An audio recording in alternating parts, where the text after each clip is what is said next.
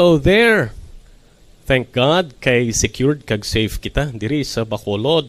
Although it does not mean that because we are secured ay makapagusto na lang kita, no? Well, we remain grateful because the Lord God kept on protecting us. Pero again, hindi kita maka-underestimate, hindi kita maka-downplay sa ining uh, sitwasyon. Kay ti, kung sa iba niya nga nasyon, they are really suffering much and they took this plague seriously. And we also have to. Kaya ti, miskan pa gani ang UN nga secretary nga si Guterres na silang siya, this is the most challenging crisis since World War II. Meaning this is not really a joke, brothers and sisters. And it does not mean kay unaffected kita diri sa Bacolod. We could just remain calm. Kaya anytime, mag, pwede ni siya nga mag, maggrabe. Uh, so, amo ni, nga ginapadayon naton ini nga discuss ang aton nga series plagues on Egypt so that we can also be aware and we can also be kept protected. Kay this is true. If there is plague today, it's true that indeed history repeats itself. Kung natabo ni siya sa Egypt, it can also happen to us. And possibly, this will not just happen once. Masigi-sige ni siya. Kung hindi ni makontain, masigi-sige ni siya. And I believe that on this plague, our heart will be revealed. And this is what we will be specifically be discussing how our heart is revealed in plagues. Kung i-compare naton sa mga world leaders, ang Brazil, no, nga ilang president nga si Bolsonaro, daw gin downplay niya gid ni no. Kay ti ang iba naghambal nga kung i-shut down niya ang economy, posible maapektuhan ang nga chances for re-election. Amak mo, pati pa na iya intindihon niya. Di mo ni hambal man ni, ni Guterres nga why na kita subong sa ginatawag nga political game sa ini nga time. We must do all things to preserve the lives of the people. Mas nami ya gani no ang ang Chinese president no si Xi Jinping very early gin kunya gid gin detect gid although there are lots of issues concerning that kiti gambal iban nga it came from them that's why they were able to protect themselves from that.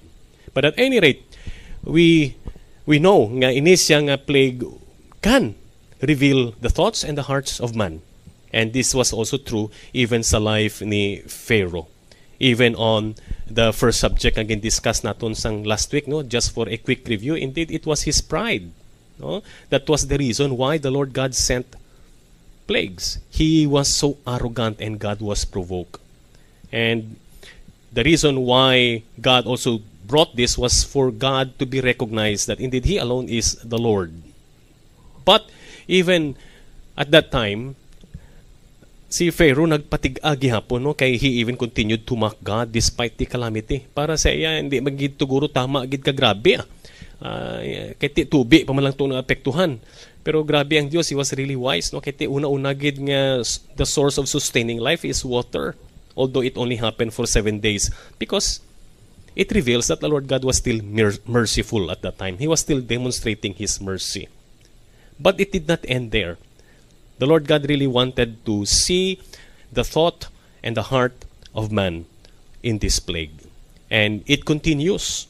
When Pharaoh saw that the, the water was turned into blood, he denied that the plague was by divine intervention. Kadamo sa aton no nga nagahambal nga hindi ni siya divine intervention. The same thing that happened to Job. Wala siya nagpati that it was by divine intervention. And that's why he kept on refusing and refusing. And it was so hard for him to believe because he does not even know Yahweh. And posible man nga nagakatabo na sang una sa ila. Pero ang hambal sa dira sa succeeding nga mga plagues, I will be I will be sending you plagues, plagues that never happened and plagues that you never have seen before. And so, may posibilidad man nga ini siya nga event and calamity never happened before. And he was trained for this, he was not ready for this, he was not prepared for this. But even then, his heart was revealed because he kept on denying that plague was by God's intervention. And because he denied it, gusto man i-prove gyapon sang Dios that this is this is my plague. So, um, pagid, no? Grabe na nga statement sang Dios, this is my plague sa succeeding chapters. And the Lord God added another plague, frogs. in chapter 8 verse 2. But if you refuse to let them go, ang hambal sang Dios, you have to let my people go so that they could worship me. And if you refuse, I will plague all your country with frogs. Grabe. Ti mamangkot ka nga a frogs, nga hindi lions, nga ah, hindi tigers, nga ah, hindi snakes, nga a frogs. Again, kung ma-trace back natin, God was so wise because He wanted to defeat and He wanted to show to Pharaoh that your gods and goddesses are impotent. And one of their goddesses and gods, ang frog. May ara na sila sang Dios-Dios nga half human, half frog, ang ulo frog. Ang ngalan, si Hek. So, amo na nga hindi leon ang ipadala niya. Hindi man tigre. Because He wanted to show to Pharaoh that your gods are impotent. Pero mamangkot kita nga ang nag-remain siya proud and he kept on denying that this was by God's intervention. Ang isa ka rason is because his magicians also tried to copy or duplicate what Moses did. That's why in verse 7 of chapter 8, but the magicians did the same by their secret arts and made frogs come out on the land of Egypt may copycat man sila. May strength man sila nga makahimo sina. And that was the reason nga nagsulod sa thought ni Pharaoh nga this God that they call Yahweh must not be God at all. Alam man ang Diyos. Kung naka-remember kita, ginahambal na na sang Diyos nga He will not listen to you. He will remain proud. He will remain to be arrogant and stubborn. And this was God's processing. Nga wala siya kabalo, unaware siya that he was indeed being processed, that he would keep on becoming hardening or becoming proud on his on his heart. So muni nga tungod kay nakita niya nga iya magicians can copy, uh, he remained to deny that plague was by God's intervention. Subong ang leaders, I don't know if world leaders also recognize that this is by God's intervention. Although they are trying, trying to explain it by natural nga nga sciences, oh, natural event. Well, of course, natural things, science could explain this. Although nga this time, iniya hindi niya coincidence, no? Later na lang nga dumakita mo nga may coins, nga, nga may explanation sang sciences. But there are lots of plagues succeeding this that cannot be explained by science. Nga hindi mo mambang nga, nga, coincidence lang to. Hindi gid no, hindi gid to coincidence. And not only nga nag-deny siya, pero man can also be driven to appeal to God but insincerely. Amo ning shocking kag twisting diri. Kay ti nag nag-send ang God sang, sang frogs pagkita niya hindi nga, nga nakupya and then and yet nag ano siya nag nagpanic siya kay ti ang frogs ara na sa imo balay ara na sa imo nga nga nga oven no uh, hindi siya kaluto, hindi yaman matabog. Kiti nga ang tabugon mo, kiti ginakonsider mo na nga imo Dios. Hindi ka kaluto, kiti hindi mo man matabog si imo oven. That's why God was very wise. And when He found it, ang ginhimo niya, nag-crack gid man siya, no? Nag-soften gid man siya. And that's why He tried to plea. He tried to beg. And This is what we discuss now. Man may be driven to appeal to God. Galing, you could also see that he was very insincere. Makita mo gina, and even Moses had detected it. That's why on the second request niya, ginambal na siya sang ni Moses nga, okay, we will do this, but this time you should not ask deceitfully. He was very deceitful.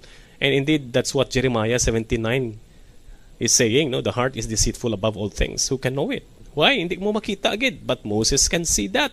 That's why in chapter 8 verse 8 no ginsomo ni ni Pharaoh si Moses and he said pray to the Lord to take the frogs away from me and my people and I will let your people go to sacrifice to the Lord. Can you imagine ang imo Dios i pagwaon mo si imo balay?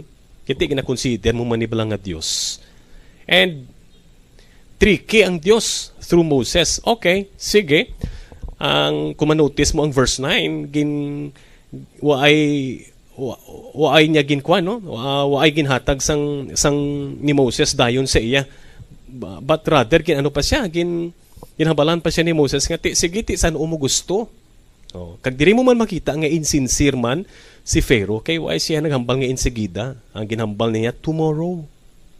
And you can see the logic as I explain it. In verse 10 niya, tomorrow, Pharaoh said. And Moses replied, Okay, it will be as you say, so that you may know that there is no one like the Lord our God. The motive of Moses is for for God to be proven kay ngambal ka nga tomorrow okay tomorrow gina maabot hindi ni siya gani mag-abot sa tungang sang kagabihon buwas maabot na siya so that you may know that Yahweh is the Lord on the part of Pharaoh lain naman yang motive ya tomorrow hindi subong kay kung subong masupugid siya kapag hambal sige kuan na subong o kung kuan to ni Moses why siya choice? Kundi i-allow niya gid ang people to go. Pero nga nga tomorrow ang hambal ni Pharaoh. Tomorrow because he was thinking na base ini nga Dios ma-fail. Kay base nga who knows naturally the frogs will just come down and go down to the waters. Kay kung wala na ang kung nagtinlo na ang tubi naturally ang frogs will just come down to the water kag isa gali ka ka study naghambal nga kapag ang ang ang uh, toddlers ang mga gagmay nga mga frogs na when they are stressed they they developed fast and they become frogs kag isa man nga explanation na sang science. Di amo nga nagdamo sila kag naggulpi lang dalamo. Pero the fact nga wala na ang tubi nag nag nagred, there was a great chance nga the frogs could come down to the water. Pero wala eh. Na-fail siya. Ang mga he was trapped by the trap that he made. Yeah. Ti hambal niya tomorrow, ti ang hambal sang Dios siya, okay, the Lord God will do that tomorrow. Pero makita mo nga insincere gid si si si Pharaoh. Amo man ang tawo ano sagad man kita promisa promisa sa isa ka tawo no pero hindi magli naton paghimuon. Kay basi may mga changes man lang nga mag-abot. Te, ang ginhimo sang Dios pagkaaga gid no? Ang frogs died. Kag nagstink ang ilang community nagbaho. Te, ang natabo kay tungod nga ang frogs na kalamatay ti, pwede na siya katulog no? Tatlo no? Kabagay no? Sa river kag sa frogs tatlo ka sources of sustaining life ang natabo sa ila. Ang isa is water. Ang isa is food hindi sila kaluto. Ang isa is sleep. They cannot sleep. Te, tungod nga hindi siya katulog nag hatag siya kag nagkuha sa sang tsansa or naghimo sa pamaagi. That possibly ang iyang uh, nga plea would be given to him. Pero sa natabo na na, eh, kabalokano naman kapag ma, ma, madula ang trouble sa kabuhi sang tawo and when he finds relief, ang normal gid nga ekspresyon kag release ang heart is he would feel relieved. But you know what happens when a man is relieved from pain, agony, misery, and trouble? Third, revelation of the heart of man. Man goes back to his old ways when he finds relief from trouble. Amo gina yang matabo. Miska anon mo. Amo gina. Di ba kapag komportable na ang tao, kapag conveniente na ang tao, anong himuon niya? He would go back to his old way of life. Amo ni siya ang quarantine. After quarantine, man will go back to his old way of life. Manight life naman na siya. Oh. Te, ano tong iya nga mga promises sa Dios? sa aton nga mga prayers, kadamo kita sa mga vows, we might be able to forget it. Just like what Pharaoh did. He tried to say, I will, let, I will let your people go.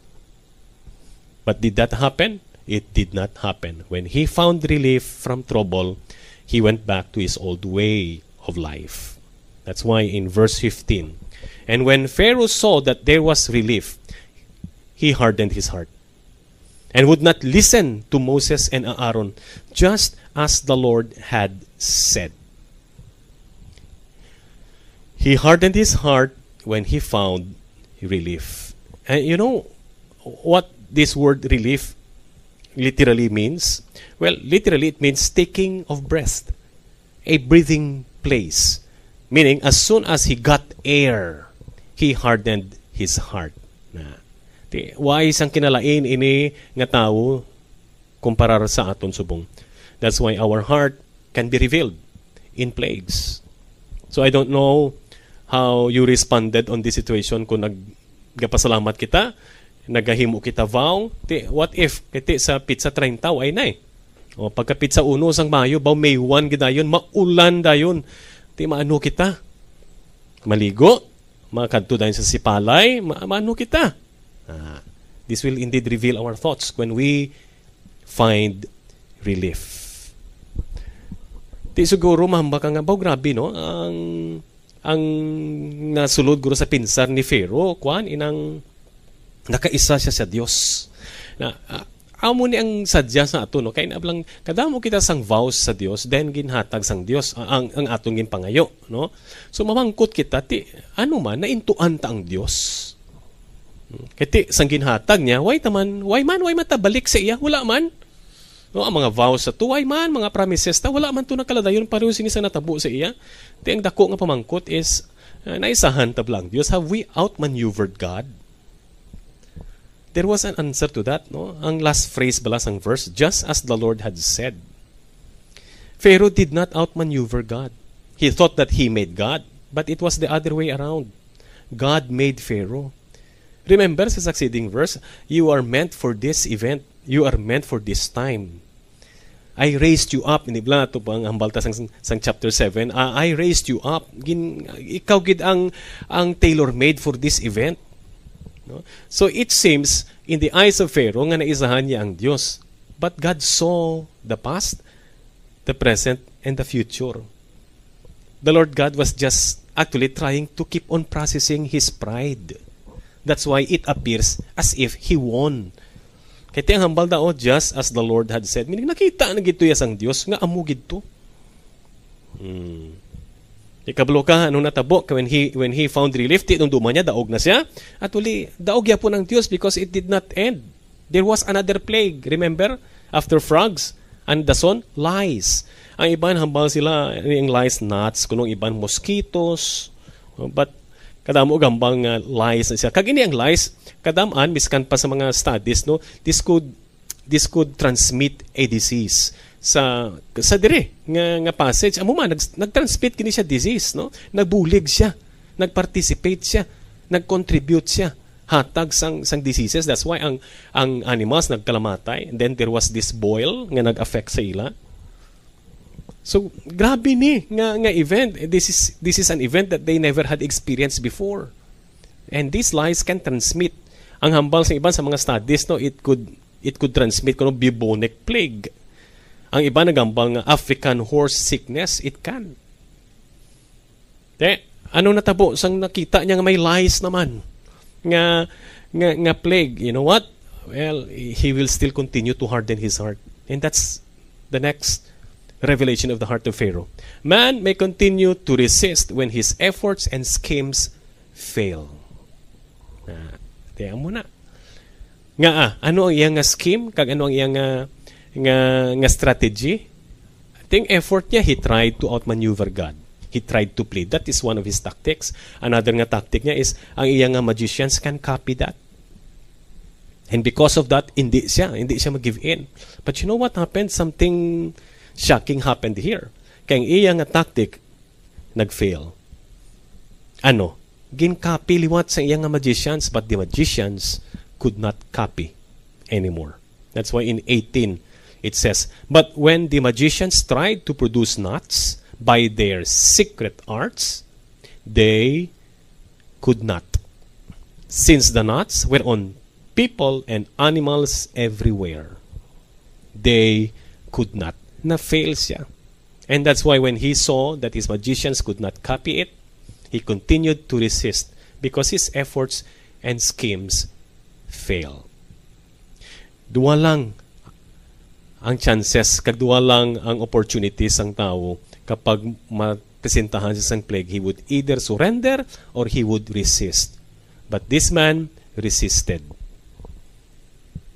Out of his pride he resisted.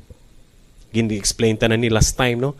He was not independent by the sense and the lord was behind his hardening. But at the same time he was there really actually voluntarily resisting and hardening his heart. See? So amo man ang tao, di ba? Gaugtas man ta kapag ang gusto ta sa Dios wa ay mahatag. Or ang aton nga strategy nag-fail. And the Lord God was not with us. Anong kakatabo? Normally, we resist. And we could not believe that our efforts fail. We tried to say, if that effort nagsucceed sa isa ka tao, why could it not work for me? Well, not all strategies and schemes will take effect on all situations and all people. Lain-lain man ang plano sang Dios sa aton eh. It might work for you, it might not work for others. But this time, ini nga nga bagay nga ginhimo nila o ay nag-work sila. So dogin strategize man sang Dios, dogin paanad man no. Ang word man sila gin process man sila sang Dios nga they were thinking that they could still keep on copying what God has been doing. But this time they were shocked. They were not able to copy it. Kag grabe pagid ni nga wise pagid ang Dios kati mamangkot kano nga a frogs nga a lice ka mga harmless man nga mga plagues. Tani leon kag tigre. Mm, ti hindi eh gusto ang Dios ang leon kag tigre mo. Oh, kablo kita kun nga ah, di ba sinta na frogs, isa sa mga Dios-Dios nila. Lies, isa pa gina sa mga Dios-Dios nila. Grabe no pati lies, bitik. Kaya hindi lang ni kuno sa tawo mo. Pati pa sa sapat, no? On people and animals. Di ba? Sa animals, ano makita mo da, buto kag bitik. O, sa tawo, ano, bitik or kuto. Mm. The same. Nga ah, ti, ang equivalent nga Dios, the name was not or Hathor. The Lord God was again trying to tell them, again, one of your gods or goddesses is impotent. And God was so wise because in doing this, the Lord God was trying to stop their worship. I will make you feel how it feels that worship will be stopped. Nga ah, kiti ang ilang mga priests could not enter the temple and could not worship kapag may kuto ka. Amo na sila kagrabe, katinlo ang mga Egyptians. Hindi kaya kasulod sa ilang at templo. Kung imo buhok may kuto or sa imo diri nga lawas may kuto ka, hindi kagid kasulod. So how could they worship and how could they call on their gods and goddesses? And God was so wise. Can you see that? Amuni ka ka scientific butang mo, ka natural butang mo and ka wise and guided God was at that time. He was trying actually to stop their worship. And when he saw this, you know what happened? Siguro mambal okay, he cracked for the first time because he tried to ask for prayer upon the people of Egypt and upon him. Although makita mo nga worship uh, ka, ka, ka, ka selfish gito ya kay sa next niya pagid nga succeeding verses nga pagpli niya let let this plague be taken away from me. Ang iya nga request no grabe no daw para lang gid gali si iya hindi tuya para sa sa iya katawhan. Uh, te amo man ma-reveal gid ang thoughts kag hearts ang tawo ang ato ni no nga, nga mga world leaders mga senators ta ano man ano gid ano gid bala subong uh, who are we thinking now? Are we thinking of ourselves? Are we thinking of our political career? Are we thinking of the people? Are we thinking of the public? Amo maning nami subong kay na-reveal bala. Uh, kung pananaw nami manimo kay ma-reveal man nga ang tawo gali nga mga imol subong ang focus ng gobyerno. Hmm. This is where taxes should go. Hindi ya sa ibang nga tawo ah, kundi diri sa mga imol. Kay ang mga imol subong ang focus. Tingnan sila amelioration, although nga ti damo reklamo wala ang iban kabaton, pero the Lord God will provide for you. But at any rate, I just see nga, nga this is where where money should go. No? This is where our focus should It should be on the poor people.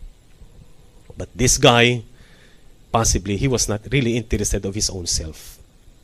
You know why? When he saw that and that his priest could not any longer worship, siguro mambal ka, oh, ang worship ko affected. I have to beg for mercy. This time, I really have to end this.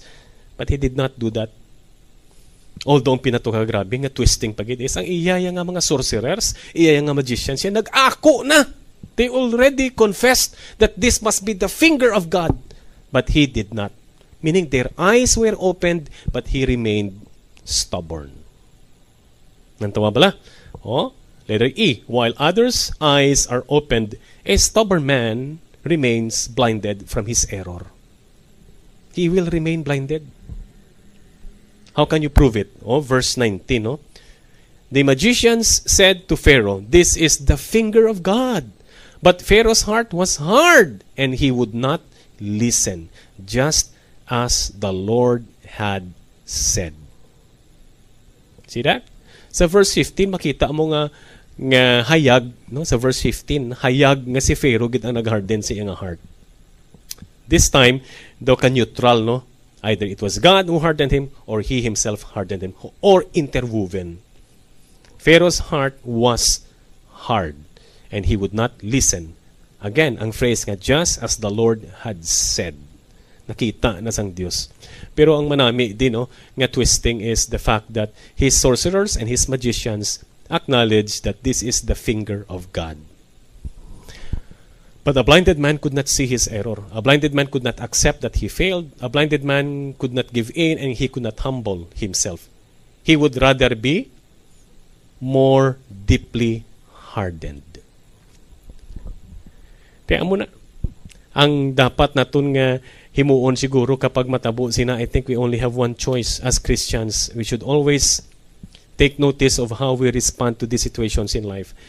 Uh, kung ang gusto ta ginhatag, and how do you respond? Kung ang gusto ta wala mahatag, how do you respond? I think the Lord God deserves praise in good times and even in bad times. That's why really, we really have to be sensitive and reflect on our reactions. Kaya way kakabalo kung gina-process ka to be humbled or gina-process ka to be proud.